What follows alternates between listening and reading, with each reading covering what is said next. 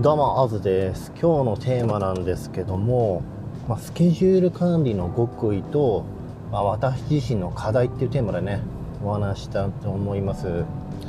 で、まずね、まあ、極意の方なんですけども、まずね、スケジュールっていうものを4つをね、フェーズに分けるとすごくいいなと思います。これどういうことかっていうと、あの、業務の中って、まあ、緊急性が高いものもうすぐに今やらなきゃいけないものだったりとかあと重要性が高いもの低いもの、まあ、こういうふうにね仕分けができる分別できますよね業務ってね。で例えばこれをね4つにね切り分けるんですね。1つは、まあ、これ1番としましょう。1番はね緊急性が高くてかつ重要度も高いもの、まあ、例えば、まあ、消防士さんが人を救出する時なんか典型的ですね。まあもう今すぐに対応しなければ間に合わない。でしかもそれが人の命がかかってる、まあ、緊急でかつ重要ですよね。これがナンバー1です。続いてナンバー2ですね。これは緊急性はそんなに高くない。今すぐやんなきゃいけないものじゃないんだけど重要っていうものですね、まあ、例えばシステムエンジニアとかだったらとか、まあ、システムやってる人だったらあのー、今すぐにね今やんなきゃいけないわけじゃないんだけどもこのシステム構築できたらめちゃめちゃ業務効率上がるなとかそういうものってあると思います。そういったものがねナンバー2に該当します。でナンバー3が緊急性は高いんですね。早くやらなきゃいけないんだけども重要性が低いっていうものですね。まあ例えば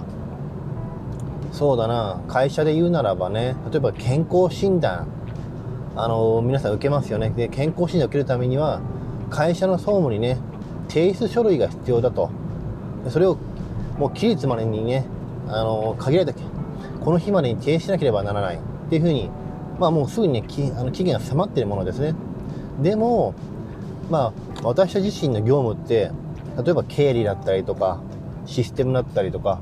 他のものをなりわいとしてるじゃないですか。で本業としてはそれじゃないんだけど健康診断管理するわけじゃないんだけどもでもまあ健康診断をねみんなちゃんと受けるっていうのは重要。きあまああの受けなきゃいけないんじゃないですか。緊急性は高いわけなんですね。停止しなきゃいけない、まあ、そういったものがねナンバー3に該当するかなと思います。でじゃ最後にナンバー4何かっていうと重要度も低くて緊急性も低いものですね。これ例えば会社のファイルとかにいますね。キングジムファイルとかってあのでっかいあれに例えばもうファイル名ファイルの名前がもう付けられてると。ただねちょっと分かりづらいんですよね付け方が。もう一回書き方を見直してこういうふうに貼り直したらラベルを貼り直したらよりね便利になるみたいなね。この場合って緊急性は当然高くないですよね。で重要性も高くはないですよね。もうもともと今の名前の付け方であっても一応運用はしてるので。ただそれをもう少しねベターにするっていう意味で、まあ、やった方がいいかなっていう、まあ、こういうふうにね業務って大きくで4つのこのセグメント分類ね分けられるんですね。でじゃあここからね私自身の体験談失敗談っていうところで、ね、お話したいと思います。で私自身この極意スケジュール管理の極意のは分かってたんですね前から。でもあんまりこれをねちゃんとね活用できてなかったなっていうふうに思うんです。で昨日ねあの私の上司とちょっとスケジュールの方をね私のスケジュールの方をねチェックしてもらってたんですね。でそしたらねスケジュール管理がねやっぱりねあんまりうまくいってないわけです。全然。もうそうだな。例えばよくね期限あるじゃないですか。業務をする期限。あれをねあのー、遅れるたびにどんどん1週間1週間単位で先延ばしにしちゃったりとかね。期限が逆にね明確に決まってないものとかもあったりとかね。もうねはちゃめちゃな状態だったんですね。私自身さっきの4つの原則は意識してスケジュールを作ってるつもりなんだけど全然それがねうまくできてないってことなんですね。でそこでちょっとねなんでこういうスケジュール極意が分かっててもはちゃめちゃなんだろうっていうのをちょっと因数分解してちょっとね考えてみたんですね。でそしたら昨日ちょっと思ったのが私の場合全てのスケジュールをね Excel で管理してるんです。1行に1つの業務1行 2, 2行目2つ目の業務って形でね。で例えば今ねさっき言ったナンバー1から4番これ全てのね業務をね100個あるとするじゃないですか、まあ、重要性緊急性が高いものから重要性が低くない緊急性が低くないもの緊急性が低いものこれらが全部で100個だとすると私は今ねこの100個全てをこの Excel に書いていたんですね。でそれはそれでいいんですけど何が私にとって問題だったかっていうとあの、要はね3番とか4番こういったねあんまり重要じゃないようなもの重要性が乏しいものまでねその Excel でしっかりと管理しようとしてたんですね。だつまり何が言いたいかっていうと本来ね1番とかまあ2番をスケジュール管理しなきゃいけないのに対して、まあ、3番とか4番とかもやろうとしてたからしっかりと。だから負荷がかかってしまってしまっていたってことなんですね。つまりスケジュールに強弱が全くなかったってことなんですね。ここは抑えなきゃいい。ここはねある程度エクセルで管理しなくてもまあ回るでしょうっていうところをねしっかりと管理できなかったんですね。でちょっと話を元に戻すとさっきねこの1番から4番スケジュールセグメントできるよって言った中で皆さん何がね一番重要な分野だと思いますかね？これね一番結論を言ってしまうとナンバー2がね一番ね重要なんですね。ナンバー2って何かというとあのー、さっき言ったように重要性は高いんだけども緊急性がそんなにないっていうものですね。これがね自分たちの業務を進める中で一番重要なもの。でかつねスケジュール管理が一番難しいんですね。これなんでかっていうと要はあのー、やっぱりこれって将来の自分の業務の効率化のために役立つんですよ。この2番っていうものはね。で2番の数をねたくさんできると例えばどんどん業務の効率が上がっていくわけであのー、手持ちの時間が当然増えるわけなんですね。そうすると新しいことにチャレンジしたいだっていうとができる。でよくね1番あの緊急性が高くて重要度も高い。これをね一番重要だっていう人もいるんですけどもこれはスケジュール管理する点一つあんまないんですよ。なんでかっていうともう周りがねこれはもう忙しいぞとか言うからもうある種そんなスケジュール管理しなくてもねなんとか回るんですよね。もうその場の火事場のバカ力でもうなんとか終わらせられるんですよ。ででもねここをねだからある種ねこのナンバー1ってバカでもできるんですよ。要はもう当たり前じゃない重要だし緊急性も高いんだから今すぐやんなきゃっていうので。で一方でナンバー2っていうのは重要なんだけども期限がちょっと緩いんである程度自分の裁量に任されてるんですよ。いつまで終わらせればいいのかっていうのは。そうすると人間ってずるずるずるずるね1番だったりとか4番をやるんですよ。果てはね果てはね3番かな。こういったねあのどうしてもやんなきゃいけないものとこんな重要性が高くないものをやっちゃうんですよね。一番重要なナンバー2ここが業務の効率に一番寄与するにここをやらないくなっちゃうんですよ。で何が言いたいかっていうとこのナンバー2こそをしっかりとスケジュール管理する必要があるんですよっていう話ですね。でそこに気がついて私は。で昨日私自身のスケジュール管理してエクセルを見てこれって全部フラットだなと。1番から4番までが同じように並べられててで1番から4番まで全て同じようにやるとねすごく大変なんですよ。であれば一番スケジュール管理で重要なのは2番だと。2番を抑えればすれば2番がボトルネックなんだからここを抑えれば、まあ、なんとかなるっていうマインドになったんですね。だからこれからはね Excel で管理するのは1番と2番だけでいいかなと思ってますね。まあ一番重要なのは2番なんだけどね。で3番と4番はどうするかっていうともう紙で管理する。紙で箇条書きでねあこの作業があるこの作業があるっていうのをもう書いていって手書きで。で終わったら取り消し線で横棒を引くみたいなね。もうこういうので全然いいかなって今思ってます、まあ、そういうのでしっかりと作らなきゃエクセル作らなきゃいけない1番と2番はじっくり作るよと。もう3番と4番はもう手書きでピッとすぐ終わらせる、まあ、こういうねことをねこれからやってみようかなというふうに思ってます。で今ね私自身ね,、まあ、ね失敗の連続なんですよ本当に。今こうやって YouTube だったりとかまあポッドキャストだったりとか TikTok で配信はしてはいるものの全然まだね超未熟者なんですよね。だからこれからどんどんどんどんねやっぱり成長していかなきゃいけない勉強していかなきゃいけないというふうに思ってますのでぜひねそういったところもまあ温かく見守ってもらえると嬉しいなとは思いますね。そう。やっぱりこのスケジュール管理ってね重要これもねこれこそもね重要なんだけどもまあ、スケジュール管理しなくてもなんとかね回っちゃうっていう現実あるからこれもある種ね2番じゃ2番なんですよね。そう。まあ難しいけどね。是非ねまあ今日の私の今の考え、まあ、参考にできる部分もねちょっとあるとは思うんで是非ね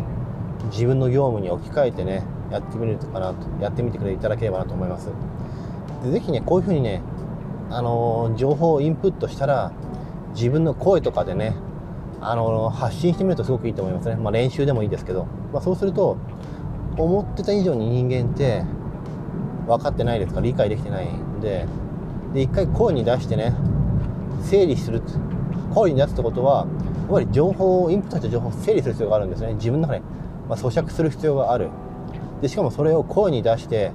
声に出すのと耳でまたね自分でまたそれを聞くわけなんで定着がしやすいんですねめちゃめちゃ自分の脳に。だからね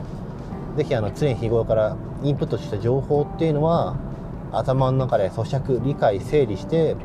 まあ、声でね発信してみる。っていうのがすごくねあの、継続性を保つっていう意味ではめちゃめちゃ重要かなというふうに思います。はい、じゃあここまでがビジネスの話で、まあ、あとちょっと雑談していこうかなと思いますね。今ね、あの、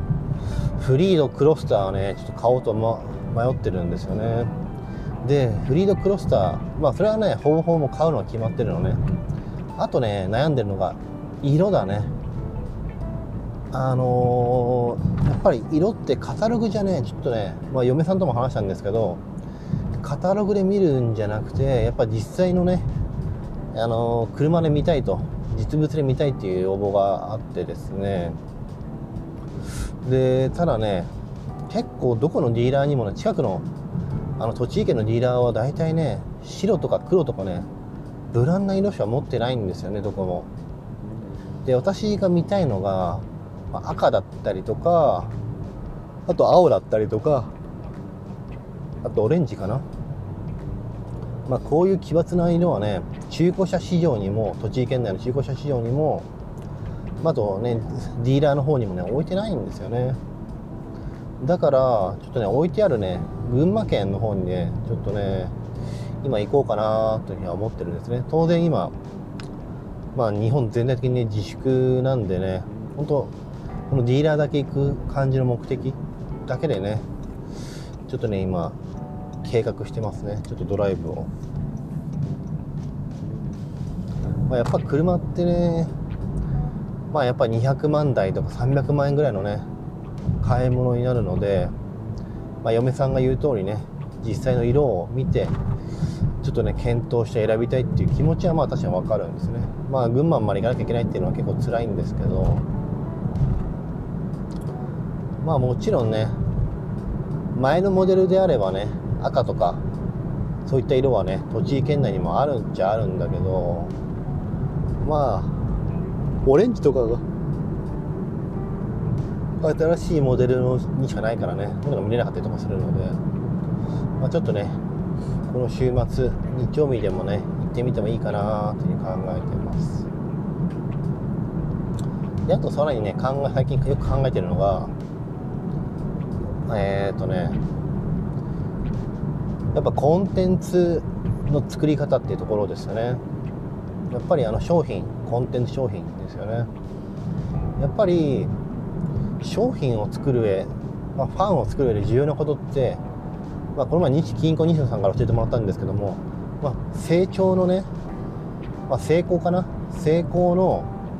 あの N 字曲線を描け描けっていうんですよね。この N 字ってどういうことかっていうとよく、まあ、あのヒーローものとかあとあのよく映画であの例えば「ドラゴンボール」なんかが有名分かりやすいな。まあ初め悟空とかってどんどんどんどん修行するじゃないですか。修行して、まあ、強くなっていくと。まああの、折れ線グラフで言うとどんどんね右肩上がりに上がっていく形ですね。これがあのー、N の左の一番左のね棒線を表してますね。でただどんどん悟空は強くなっていくんだけども、まあ、さらなる強敵が現れるわけですよね。でそうすると、まあ、そのえーと、その敵によって、まあ、瀕死状態までねもうやられてしまうと。もうもうゼロになるわけですよ。もうほぼ瀕死だからね。ゼロになる。でそこからあの、自分がねまあ痛みを受けたわけなんでそこからね回復して強くなっていく。回復して強くなって最終的には、まあ、ボコボコにされた相手をね倒すっていうね、まあ、これがね120%までねこう一気にグッと上がるっていうところですね、まあ、これからねちょうどね N 字を描くんでこの N 字曲線って今言ってるんですね。でやっぱり商品作りファン作りにはこの N 字曲線が欠かせないんですよね。やっぱり人って負ける人に対してやっぱ共感を描くんですよね。負けてそこで学んでで成長するこのプロセスですよね。だからずっと勝ち続けてる人ってファンがあんまりいないんですよね。やっぱり負けないといけない。まあボクサーで言うと辰吉さんとかね一回多分負けたりとかしてますよね。すごいファンの方がそれでついたりとかもありますよね。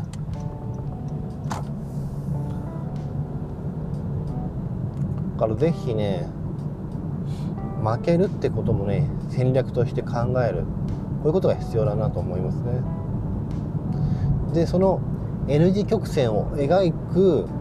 まあ、コンテンツ作り商品作りっていうのはすごくね重要になってくるわけなんですね。でこれをねどういうふうに描こうか、まあ、今悩んでるんですよね。例えば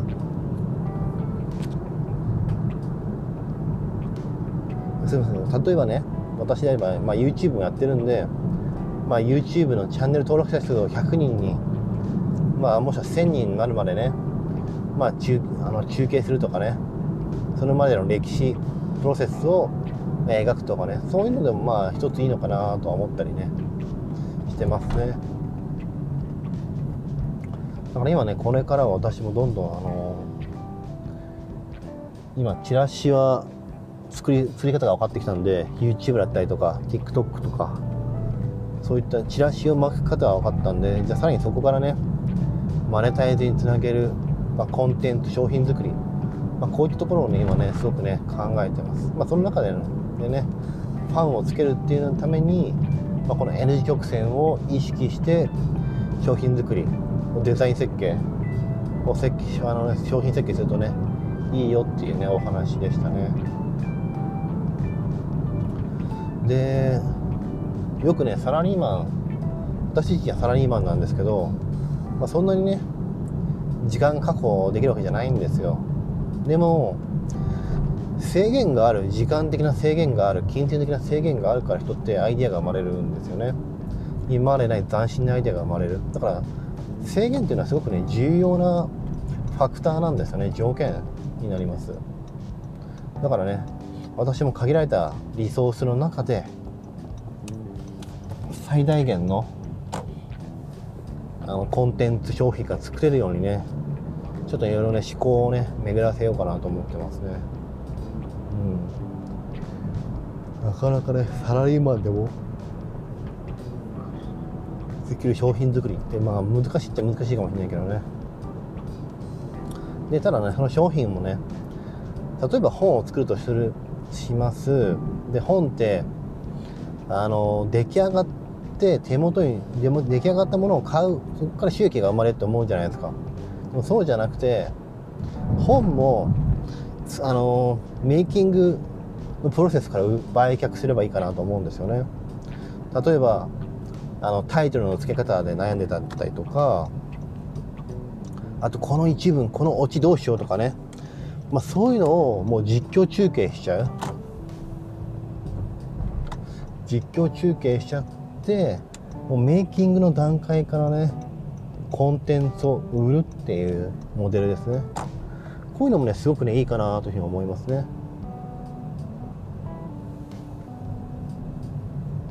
そうすればもう今の段階早い段階でねマネタイジングがね可能になるので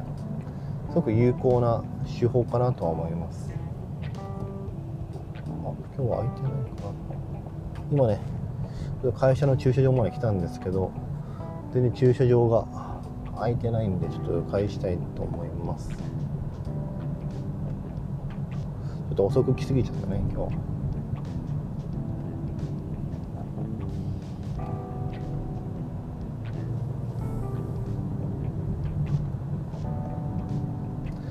いやほんとすごいよね。会社の駐車場の中でもねコンテンツ配信ができる世の中だから。本当10年前はね想像もできなかったけどね。じゃあね今日はねこのところで終わりにしたいと思います。それじゃあまたね